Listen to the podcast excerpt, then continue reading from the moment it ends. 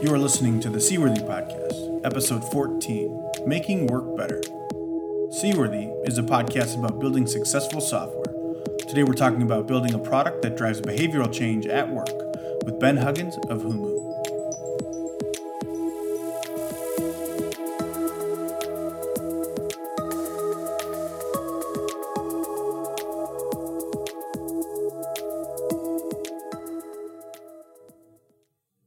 Excited to have Ben Huggins on the show with me today. Ben's head of design at Humu, a company focusing on behavioral change to make work better. Prior to Humu, Ben worked with companies you'll recognize like YouTube, Google, and Nest. Welcome to Seaworthy, Ben. Thanks for being on the show. Awesome to be here. Yeah, thanks. Appreciate it. Um, can you tell us a little bit more about yourself and your background? Yeah, totally. So I think I have that same tagline of a lot of designers that I was playing in Photoshop when I was 12 because I thought computers were cool uh, making websites, doing HyperCard stuff uh, in the early days. Um, but I think the the thing that really sparked creativity in me originally was that both of my parents were in TV news. Um, so my dad was a news director, and my mom was on air talent. She was an anchor. Um, and so, like when I would stay home from school sick, I wasn't chilling in bed watching Price is Right. I was like making fake newscasts for my parents. Right. Um, so just getting interested in that world of like being creative and making things and uh, video in particular. I actually got pretty big into um, making video uh, in high school, um, like before YouTube when the uh, media teacher would let us put videos on like the closed circuit network in the school uh, just to goof around, which was a lot of fun. Um, but yeah, like grew up outside of Boston. Um, basically, had this experience where I ended up um, kind of tracking towards the agency life. Like I, uh, I eventually got an internship at this uh, big ad agency in the broadcast department. I was like, man, this is so cool. I'm going to be near all the things I'm excited to work in, near super talented people. Um, and it was interesting because after being there for like you know the three months or whatever during my internship, I started to realize that uh, people were pretty unhappy. Mm-hmm. Um, it actually got to the point where like I, I saw a couple people like crying at their desks at the end of the day. Um, and yeah, it was like I, I, might need to hit the brakes on this a little bit and, and think about what I really want to do here. So um, that was kind of the early days stuff. Um, the the natural turn was when I realized I didn't want to go right into agency life. I hit the brake like you do and uh, became a DJ uh, for a couple of years. Um, it was convenient because I actually had a uh, a business uh, DJing my own like middle school dances and stuff mm growing up. So I was the kid like you know trying to DJ a wedding when he was 15 and right. figure it all out. Um, but I ended up joining up with this group that was touring colleges through the Northeast um, and basically DJing these big par- college parties, um, which was pretty awesome. But uh, definitely definitely different than where I thought I was tracking originally. Yeah, for sure. It sounds like you know, going from your roots where your parents were, you know, involved in TV news to DJing in middle school, and now kind of carrying that into, um, you know, your first career, so to speak, yeah. or you know, first kind of opportunity. Um, how did you get started in, then in design? Obviously, you talked a little bit about you know being involved with, uh, you know, with the, the anchors and uh, news anchors and being involved kind of in the broadcasting world. Yeah. But how did you really get into design? Did you go to school? Do you have a background mm-hmm. in uh, business? Can you talk a little bit more about that? For sure. So that was kind of my my turning point. Like throughout this whole process, I'd always been the guy. You know, you need a website. I'm working on it. Uh, you need a, a, you know, a lot of people talk about like making T-shirts for bands or mm-hmm. album art. I was doing that because I was like, you know, creating DVDs for live band shows right. or um, you know, kind of all the time. I was just the guy who who would make the thing, right? Packaging, posters, whatever, um, for whatever else I happened to be doing. Um, and eventually, I think you know, during the DJ years, I probably drank too many Red Bulls and was like, all right, it's time to time to get a job that doesn't keep me up till 4 a.m. Uh, and I ended up at a, uh, a startup where um, it was back in the days when when Foursquare was like real big mm-hmm. and the mm-hmm. whole idea of like location and checking in. And um, my job was basically to say so the product was essentially you go to a place, you go to a coffee shop, for example, you say you're at the coffee shop, and then we actually give you activities to do there. It's this mm. company called SCVNGR. And uh, the activities were to earn you points. So you talk to the barista about what your favorite drink is, you take a photo, you're accumulating points. Yep. Um, and we had this interesting challenge. So actually, what I got brought on to do was to build uh, a product offering for all these uh, major national brands we had signed. So we had signed the Smithsonian and Sony Pictures and the New England Patriots and like Coke and Showtime and like all these other brands. And they were like, "Hey Ben, so like your job is to figure out what we're going to do for these folks," um, which was super interesting.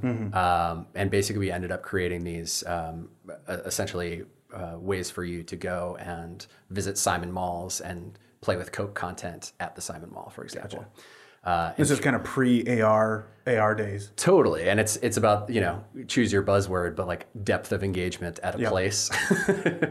um, but uh, yeah, so that was really interesting, and as a function of that, I got to work really closely with the product team and uh, product design team, and basically eventually found myself making wireframes for what would become the next version of the product.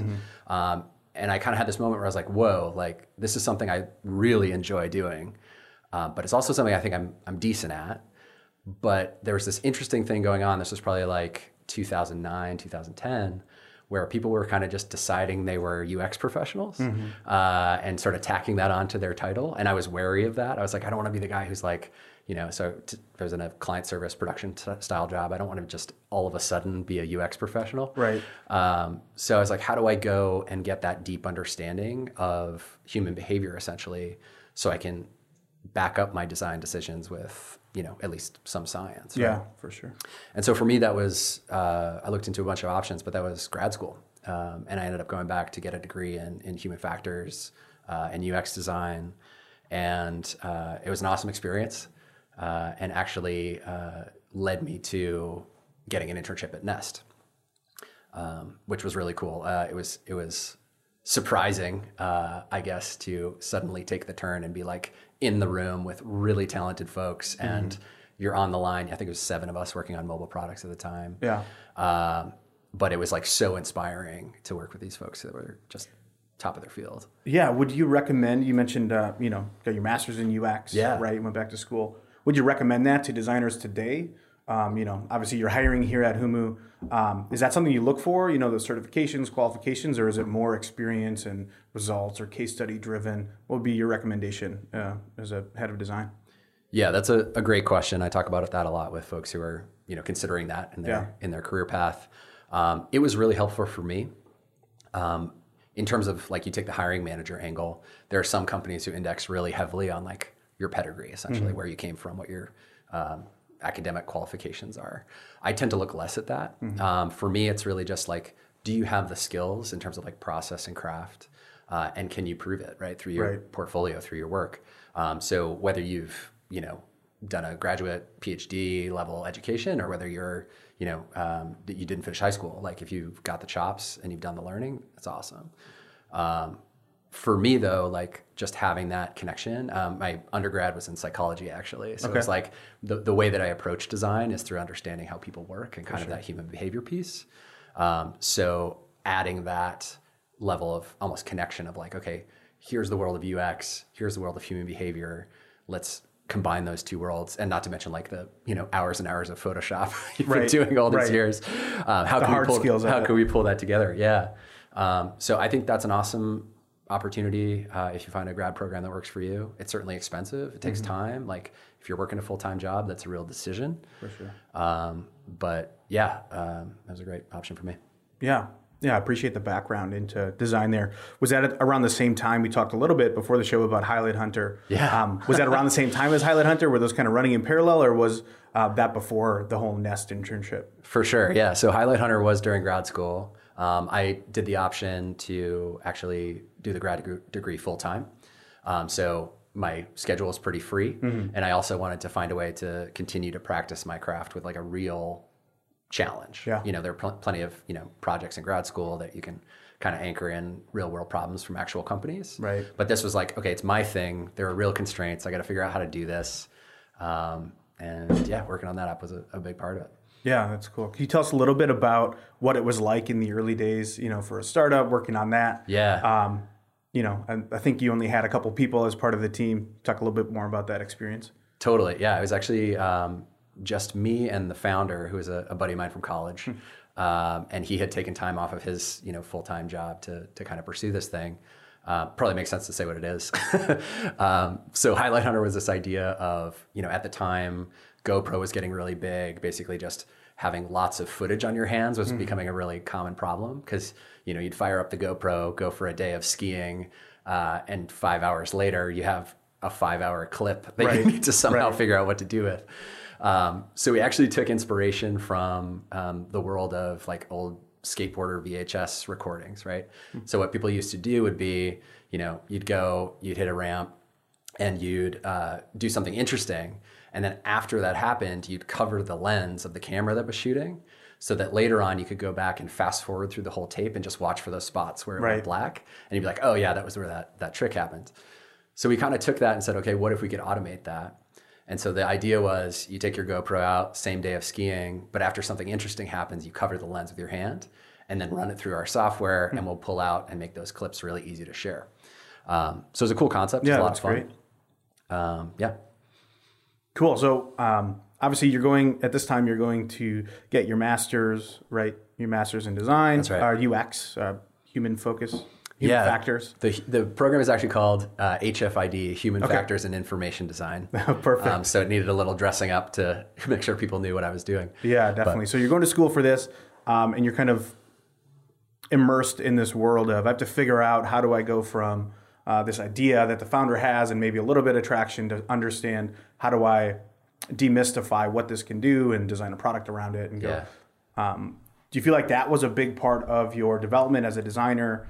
you know, really getting those skills because I'm assuming you had to wear a lot of hats between research and UX and UI and really, you know, talking with users at the end of things, yeah. doing QA, kind of the whole gamut of a product. Um, can you talk a little bit more about that experience? Yeah, totally. I mean, I, will be totally honest. I was still pretty green through yeah. this process. So, like, a big part of my learning curve was like, oh, what are red lines? Right? Like, I, I know the general idea of what I'm supposed to be doing, but like the engineer, mm-hmm. like developer handoff was something I'd never done before at this right. stage. Um, so building digital product like had a whole bunch of things I hadn't quite realized were a thing right. at that point. Um, so yeah, just working through that, you know, even one on one, that relationship of like, okay, like how do we build together? Yeah. Like we both have ideas, we both kind of speak the same language in that way. But when I build out mocks and you're going to code them out because he had never worked in that way, you know, directly with a designer before. Right. Like how do we figure this out? Um, so it was a little bit of trial by fire, um, and then in terms of like you know testing with users, it was really just as guerrilla as it gets, mm-hmm. you know, mm-hmm. asking f- friends and family to, to use the app. Um, and it was one of those things where, like, you know, the core problem with any type of app that requires a little bit of investment of your time is you don't see the payoff until the end. Right. So in this case, it was like, okay, number one, go out and like do this weird thing where you're covering the lens of the camera all day. Yep. So that's an investment. That's something you might not do. Uh, get back home, install the software, load the footage up into the software, scan the software, and then eventually you'll see the clips come out. And, right. and hopefully we did it right, right. Right. But that's a lot of faith to put in us as a piece of software. So basically, what we had to do was not only help build that trust with users, but also really help users step by step along the way. So a big thing that we did was basically like run this test clip, for example. And that got people over the hump of like, oh, okay, I kind of recognize the potential of what this is yep. capable of. Really doing. drive home the value prop yeah, a little totally, bit more. Yeah. Totally. Yeah, that's cool. So, what type of uh, things do you do outside of work? What keeps you busy? Yeah, so um, my new thing as I get older is trying to simplify my interests, knowing what like really uh, gets me fired up. So one of those is like in the simplest format, drinking coffee outside is like the right combo of all the things. It sounds right. Yeah. um, but I love to snowboard and mountain bike, uh, you know, just getting outside. We do this thing, my wife and I, um, where we go on what we call like serious conversation hikes. And what we mean by that is like, it's, it's a time we go every Saturday morning, we go out, we take a hike. California is beautiful. There's like so yeah. much stuff to do. Uh, we just walk and like talk about like what we want our life to be like and like, you know, our future and our family and things like that. Yeah. And, it's it's weird because sometimes in relationships like you don't create the space to be able to do that like right. you, have got so much going on um, so that's been really fun it's been yeah. like a cool thing we do yeah that's cool so we'll get into a little bit more about um, tell us about humu and what it does obviously yeah. gave a little bit of an intro and i think you know your experience with uh, you know psychology and mm-hmm. you know talking really about how you know how do humans think how, how do we solve these people problems from their perspective and yeah. um, really you know speak their language and I think you know what you do at Humu um, this kind of ties it all together, you know, which makes sense that you know that you're heading up the design team here. So can you tell us a little bit more about uh, Humu and what your mission is? Yeah, totally. So, in the simplest sense, um, we're trying to um, make work better, right? Um, that's a pretty broad classification, Mm-hmm. um, but you know we can start here, right? Like, so for you, I'll turn it around a little bit. What's the most important thing that you do? The thing you like most, the thing that gets you most energized, the best way you can spend your time. Just family time. Yeah, totally. Like I, I think that's a pretty common answer. Yeah. Like, of course. Um, how much time did you spend with your family relative to work this past week? This week, If we're gonna since get- I'm out in San we're gonna get Francisco, not not too many. Yeah. you know, not too many, uh, not too many hours. But last week, um, my wife was on a retreat, so Yeah. spent time with uh, with our daughter, who's Oh, awesome. 16 months. So that was fun. Um, but yeah, so a couple days actually. So more than more than usual. For That's sure. great. That's Yeah. great. So, like, you know, we know really acutely like the things that matter, the ways we want to spend our time, the ways that are most meaningful. But the reality is, we spend a lot more time at work than we do, you know, with any of those things. Um, and that's a necessity, right? Like, it's important, that, and our jobs are important to to a lot of degree. Um, but the experience at work is not always as good as it could be. So if you and I sat down and said like, okay, let's make a list. Let's use the rest of this time to just brainstorm things that'll make us happier, uh, more productive, maybe more successful at our jobs. Um, we could come up with a pretty good list, but it'd be a long list, Right. And you know, picking the things off the list that are most important, right, is a pretty hard exercise. It's hard to know where to focus. There's another cou- couple of problems with that. One is that we as humans uh, are not so good at figuring out what's going to make us happy in the future. Um, money is a good example of that, right? A lot of people over-index on how happy money will make them if they make a lot of money. Um, the other piece is like we're just so in any given moment we could be busy, we could be distracted, we could be emotional, really just things that get in the way of us paying attention to the things that are basically acting in our own best interest, the things that are most important to us even. Right. It's hard We're to- in our own way. in our own yeah exactly and like so how do we remember to number one know what the things are that we're supposed to be doing and take action on those things um, so essentially that's what humu helps with we work with uh, organizations primarily but at the organization level at the team level and at the individual level to figure out what, what are the things that will drive happiness that will drive an inclusive environment uh, and then the, the step that really matters is we actually help you remember in the moment with these little micro interventions that we call nudges. Um, and what those do is basically say, like, hey, you're walking into a meeting, you've been working on this idea of, uh, we call it voice, but basically the idea of like remembering to speak up. Right. Uh, and if you speak up in the first 10 minutes, that's going to be easier for you. Um, and then the interesting thing is that we actually do that for the rest of your team as well. So for your manager, if you walk into a room, they're also getting a, a nudge basically saying like, hey, if anybody's being quiet, just encourage them to speak up.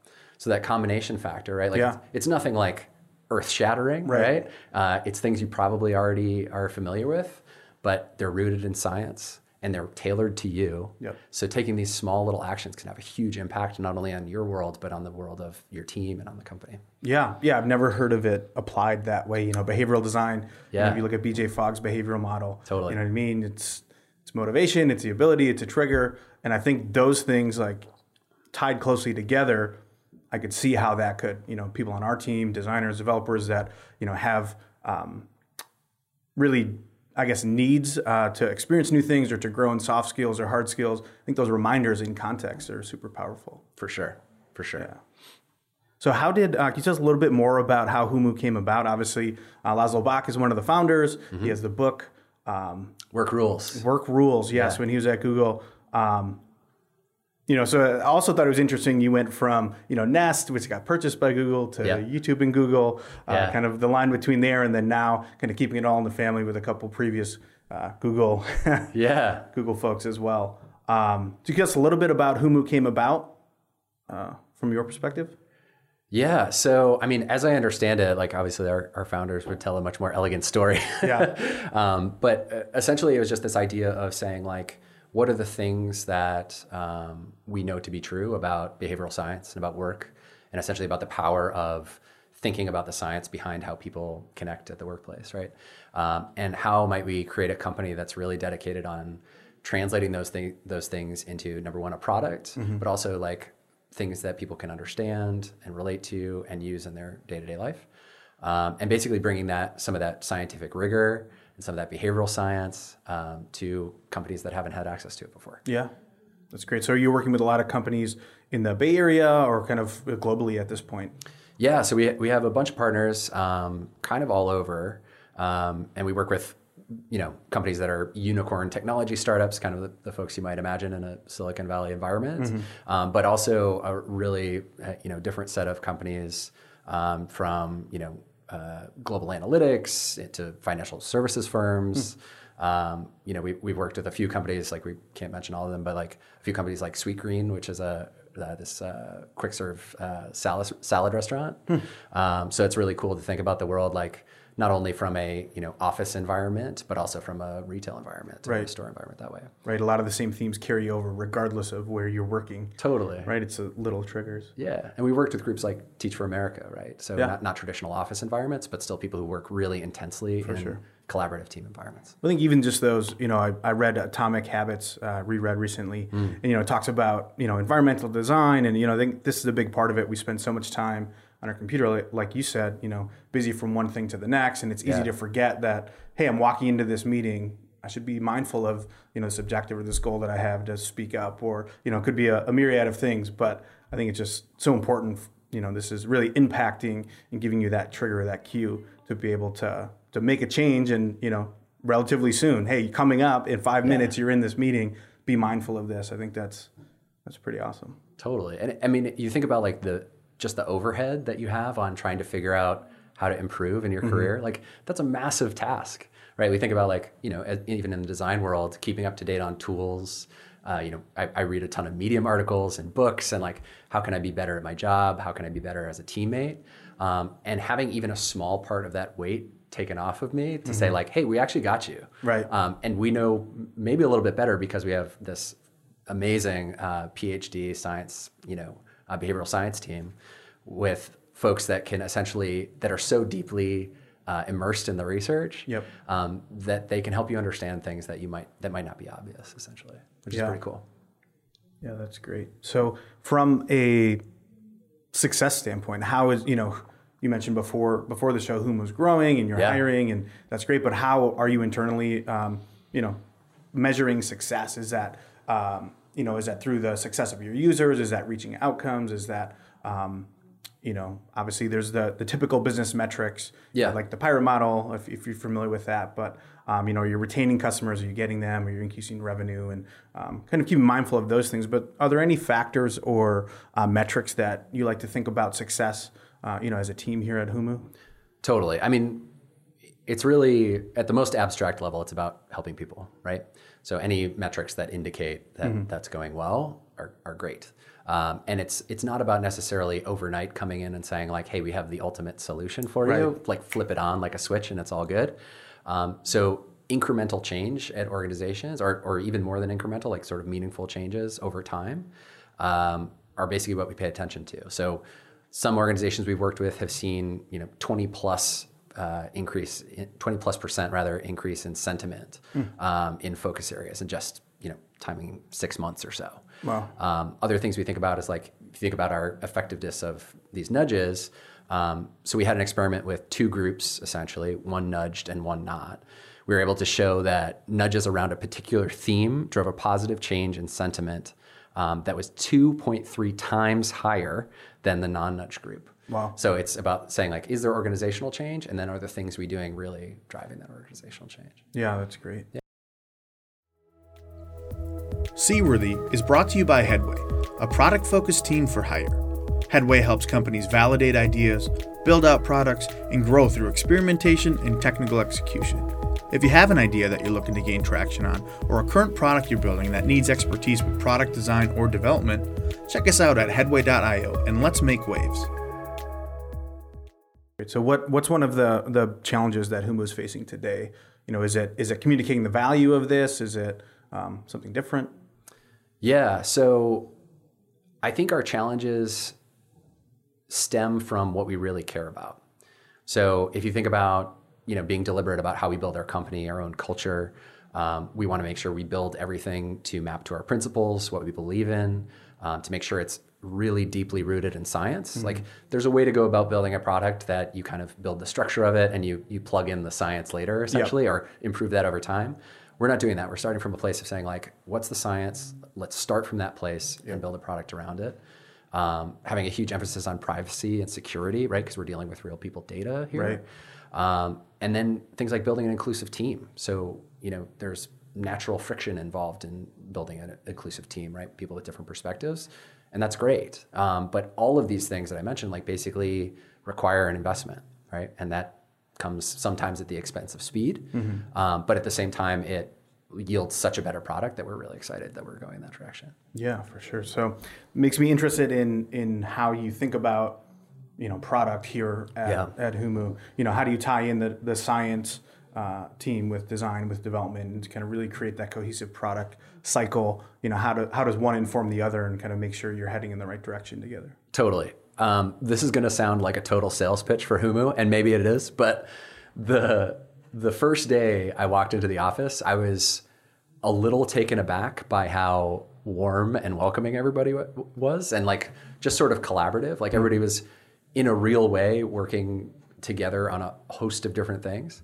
Um, so I think just having it be that kind of environment where people are actually willing to step up and help and work together, mm-hmm. um, and there isn't a whole lot of emphasis on role or hierarchy kind of as barriers to getting involved, right? For sure. So I work really closely with our science team. Um, some days they feel like my relationships I've had with PMs. Some days they feel like relationships I've had with other designers. Um, and I think that's a really great environment to basically be able to say, let's come together as a project team and figure out what needs to get done uh, and actually, you know, incorporating them into design processes uh, has been an amazing experience, and it's really fun to work with them. Yeah, yeah. Is that is that um, is that involvement? You know, typically throughout the process, I would imagine it, it is. You know, they, yeah. they might come with some science, and you might create some features or sure. um, ideate around that, and then ultimately, you know, what's the cycle like to, to measure that response uh, later when something's been shipped, or you know, new features, or you know, even new users have gone through um, the process. Yeah, it's interesting. You talk about um, you know working together in a process standpoint. Um, we actually don't have any PMs right now. Um, so we have these sort of self-initiated project teams where somebody has a project they think is important enough to kind of say like, hey, should we prioritize this? Mm-hmm. They kind of bring it in, they pitch it, um, and then we build the team around it, right? And that could be a cross-functional team. Um, and then throughout that process, you know, oftentimes it's super collaborative between, you know, front end engineering and, and back end and design and science to kind of say like okay like what are the requirements what do we need to build here um, are we solving the right problem are we doing it in the right way yep. um, and then bringing it to a place where we say like okay we think this is think this is getting there and then you know testing with users and yeah. and making sure sure we land it yeah that's great to hear i mean yeah. so so we work a lot with companies where we don't have you know account execs or sure. uh, strict pms or people you know we like everyone to work directly with who's doing the work. Yeah. And so I think, you know, having that mindset and really having everyone take a little bit of ownership of the pie and, and making sure that they're understanding the problem, the user, and like gauging towards that, I think, you know, in our experience has provided the best outcomes, you know, from a feature or a product standpoint, just launching that because you don't, you know, you can't say, oh, I, you know, I thought someone else was going to do that, or I thought someone, you kind of uh, have everyone, you know, understand where they can pitch in and really take ownership of that, that yeah. part of it, which is great. Yeah, and I love the idea of like keeping so connected to the user. Um, I think in certain company environments, especially larger ones, it's really easy. Actually, I just saw this uh, really awesome talk by Charlie Sutton, who's the head of TV design for uh, Facebook. And it, it, was really ironic because I used to work on TV design at YouTube. Mm-hmm. Um, and just some of the issues he was talking about were, felt really resonant, but the majority of which had to do with this idea of business problems becoming so separated from human problems, mm-hmm. right? Which is totally natural in a large organization. You have KPIs to hit. Yep. You know, you kind of organize success around those business metrics. Um, but at some point, you know, almost without realizing it, you can almost entirely disconnect from user needs sure. and say like, oh shoot, like, you know, I, I did my diligence in terms of like who, who's my user, why are we solving, like why are we doing this? But you take a look back and you say like, man, I, I was optimizing a little too much for my PM or yep. for my director, you know, just to get it out the door. Right. Um, so that's something that as we build Humu, I want to keep really top of mind, which is let's always be checking ourselves and saying like, who are we building for? This is totally about people. Mm-hmm. Um, and the minute we start to lose that connection, we got to recalibrate and reconnect. Yeah, yeah, that's great. Um, how do you? You mentioned you know don't have any strict PMs. You know everyone Yep. kind of uh, chips in, making sure that you're understanding you know the users and the business needs and all, all of those things into consideration. How do you manage your what tools do you use to manage your inter- internal workflow? Um, Or if you know if there's the agile or Scrum process that you run internally or Yeah. stand ups uh, you mentioned before. Yeah, uh, we do have we do have a daily stand up with 50 plus people. Um, at some point, we're probably going to have to adjust that practice just because of our room size. Um, but in general, you know, I really have enjoyed the way that so our, our uh, technical co-founder Wayne has a strong opinion on basically saying like, hey, we're going to implement process as we need it. So instead of jumping in and saying like, okay, here's how we do design reviews and here's how we, you know, write code tests systematically. It's like, okay, here we we're going to start from a place of saying like, we put faith in our people to kind of organize around these product teams. Yep. And as we need process, as it starts to hurt, because with with scale, like it will eventually start to need a little bit more structure in place. Yep. Um, but let's wait until we feel that a little bit to institute the process. Yeah. So I'm and from a tools perspective, you know, we use uh, Slack and, and everything else to kind of track projects. We do a lot of spreadsheets just to like make sure things run on time. Right. Um, but uh, but yeah, it's been great to kind of like be a little bit more organic. And in so doing, we're starting to see where the gaps are that we need process, and hopefully we will be better in implementing processes that fit those gaps as opposed Right. to like whatever people did at their last job. Right. You're not really diagnosing before you prescribe something. You're saying, here's the process, follow it, Yeah. and hope that that's the right thing. Yeah, Because that process will change depending on the scale of your team. exactly. Exactly. You know, it's going to look different for, you know, a team of 50 versus a team of 500 hundred percent. for sure. So um, I was reading an interview that you had in the UX Planet, and you mentioned the importance of design critiques and just kind of mentioned there's no set process around that. How do you, um, you and the team here at Humu, I guess, operationalize that? You know, are those good design critiques weekly, or are they just kind of um, ad hoc throughout the day? Yeah. How do you structure those? So the team is actually still pretty small. Um, we're we're hiring. We just uh, hired a couple of folks who will be joining the team, and this is something I'm gonna have to really think about uh, as we grow. But in terms of you know when I was at YouTube, critique was very clearly like the most important thing we could think about as a team. Like granted, product and users and all that Right. stuff, but like the the vehicle for getting really good and shipping product that was excellent as opposed to like you know satisfactory was this idea of critique right? And one of the things i learned so i, I read uh, discussing design by adam connor and aaron Irizarry it's like phenomenal book about this whole thing so you should check it out if you can. Um, but basically it's this idea that critique often gets looked at as a meeting right? And so we set up our design critique everybody comes in we show work you know and that is what critique is Right. um, in reality, it's a it's a practice, right? It's a it's a muscle you have to build in the way that you communicate with other people, whether it's in that weekly meeting or you know over their shoulder at their desk. Right. Um, and the other piece is that it's not about giving critical feedback on work and kind of saying like you showed work is that good or bad Right.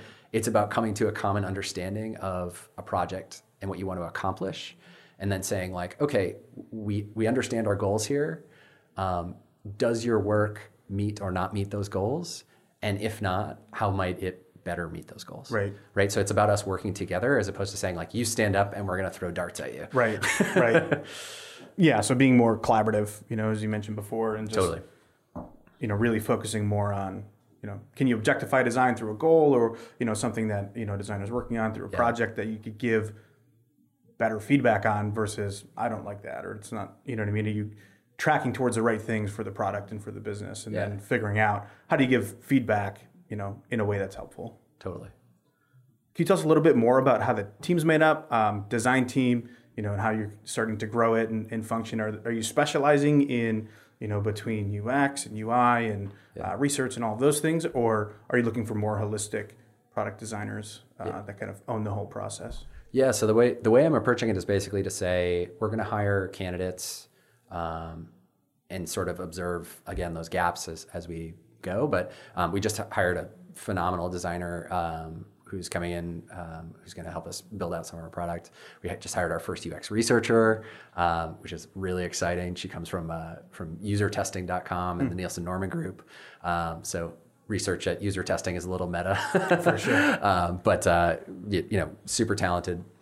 And basically, you know, my next step is we, we have lots of candidates who are interested. My next step is to take a pause and say, like, okay, based on these folks as they get adjusted and we ramp up and we figure out maybe a little bit of process, like, Yep. what do we need from there? Right. Um, but essentially, like something that's specific to Humu that I've been looking for is this understanding of, you know, the importance of human behavior, I guess, um, and how it connects to work. And really, you know, I learned a long time ago that if you don't want that thing to exist in the world, joining that startup is going to be hard for you. Right. The the analogy I use is basically like you don't want to be so excited about the subject you want to read the book about it. You should want to write the book about it. Right. Like you should just be all in. Um, so you know that that's a big part of it too. It's like, do you really care about what we're up to here, and and are excited about it? Yeah. Yeah. Yeah, that's great. Um, as far as tooling, are you guys using Sketch, Figma? Getting a little a little into the hard skills. Just curious what For sure. what you and the team are using. Um, so sketch right now, but I've definitely, you know, especially as we grow, you got to keep an eye out for things that feel a little bit more collaborative. Um, you know, you can play the, the ping pong with the files a little bit more. Yeah. Um, how, how have you found that experience? Um, yeah, Figma's been great. I Yeah. mean, you know, for us internally and then our clients too. You know, with startups just like Humu, where you're wondering where stuff is, you know, we can kind of point to uh, exactly where we're at, be super transparent in the process. We Yeah. hop in. A lot of it's you know collaborative design where we're not you know reviewing something and then going back and changing it. Yeah. We're kind of working on the fly and changing it as we go and, and talking about whether this works or not and do the same thing with engineering teams. So it's been super helpful to not have to worry about, oh, let me get that file version to you or let me upload a new Yeah. a new InVision prototype or um, things like that. So it's been, yeah, I would recommend it, looking into it for sure. Right on. Um, you know, it's been game changing for us and our clients for sure. So It uh, it it reminds me of how I would feel. So when I was at Nest, we used to design all of our UI in Keynote.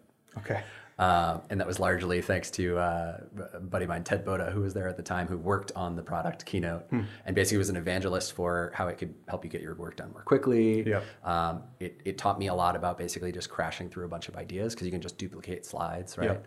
But the other thing was like we could share Keynote files with each other, and at any moment like fire up the presentation because we were presenting UI to Tony Fadell every week. Yeah. And he didn't want to see like, oh, here's directionally some wireframes of what Right. might. He's like, no, show me the thing. Um, so that idea of being able to say like, okay, number one, we're all on the same page with what's going on here because we've all seen the file, we've all chipped in, Mm-hmm. uh, and then the ability to say like, hey, like we can actually just take this file and make it into something that other people can digest and understand, regardless of their role. Like they don't have to have a sketch license to get in there, like that kind of thing. Like, Yeah. it's pretty cool. Yeah, yeah, it's powerful too. They have a lot of great, you know, Figma API that opens up to, you know, you can actually sync your design file with a React Yeah. uh, file, and you can update things in Figma, and they update in the React using the, their API. So Totally. there's a lot of cool uses. There was actually a side scroller game that you could modify the level, and it would update live in the browser um, as you're updating it in Figma, which is pretty crazy. So Right. I think you're starting to see like the um, there's another product out there, and I can't remember. I, I was just looking at it this morning. That's basically Figma, but you can export React code um, with it, and like your components are React components, and so you can kind of really tighten the Whoa. the feedback loop on product. Is that Framer? No, it was a different one, but yeah, Oh, Framer cool. Framer X, yeah, that's that's one of them. All right. Um, that's very close with that, but cool. Um, any other tools you use internally that you couldn't live without? I mean, so Keynote's still a big one for me, um, but also, uh, you know, the you know Google Docs, uh, the their collaborative suite is like pretty essential to what we do. I'm doing a bunch of you know um, sort of brand looking work right now, and just being able to put together things and share them out, and like you know mood boards and things like that. Yeah. Like, I I love Keynote, but like having something that's in Google Slides that I can actually like easily share and have people comment on and like get feedback, like it's a game changer. So Yeah. so that's a big piece. Um, you know, prototyping, do a little principle, um, getting a little bit into Framer. Um, still feels a little clunky. Yeah. Um, but uh, yeah, we're, we're excited about the uh, the world of React here, so that could be a good Is it is your product in React? a little bit. Okay. anything anything you can speak to about the technology that you're using on on the product or even the data science side? Um, not much. We, we're holding that a little closer to the chest. Yeah. Yeah, no, that's good. Uh, what's next for Humu? Yeah. Um, so the way I think about it in terms of how we're building right now is two things. One is like it's so important that like we have all this science backing our product. We have all the bells and whistles and charts that we could tell you about what's going on, but it's so core to what we care about to help you focus on the right thing mm-hmm.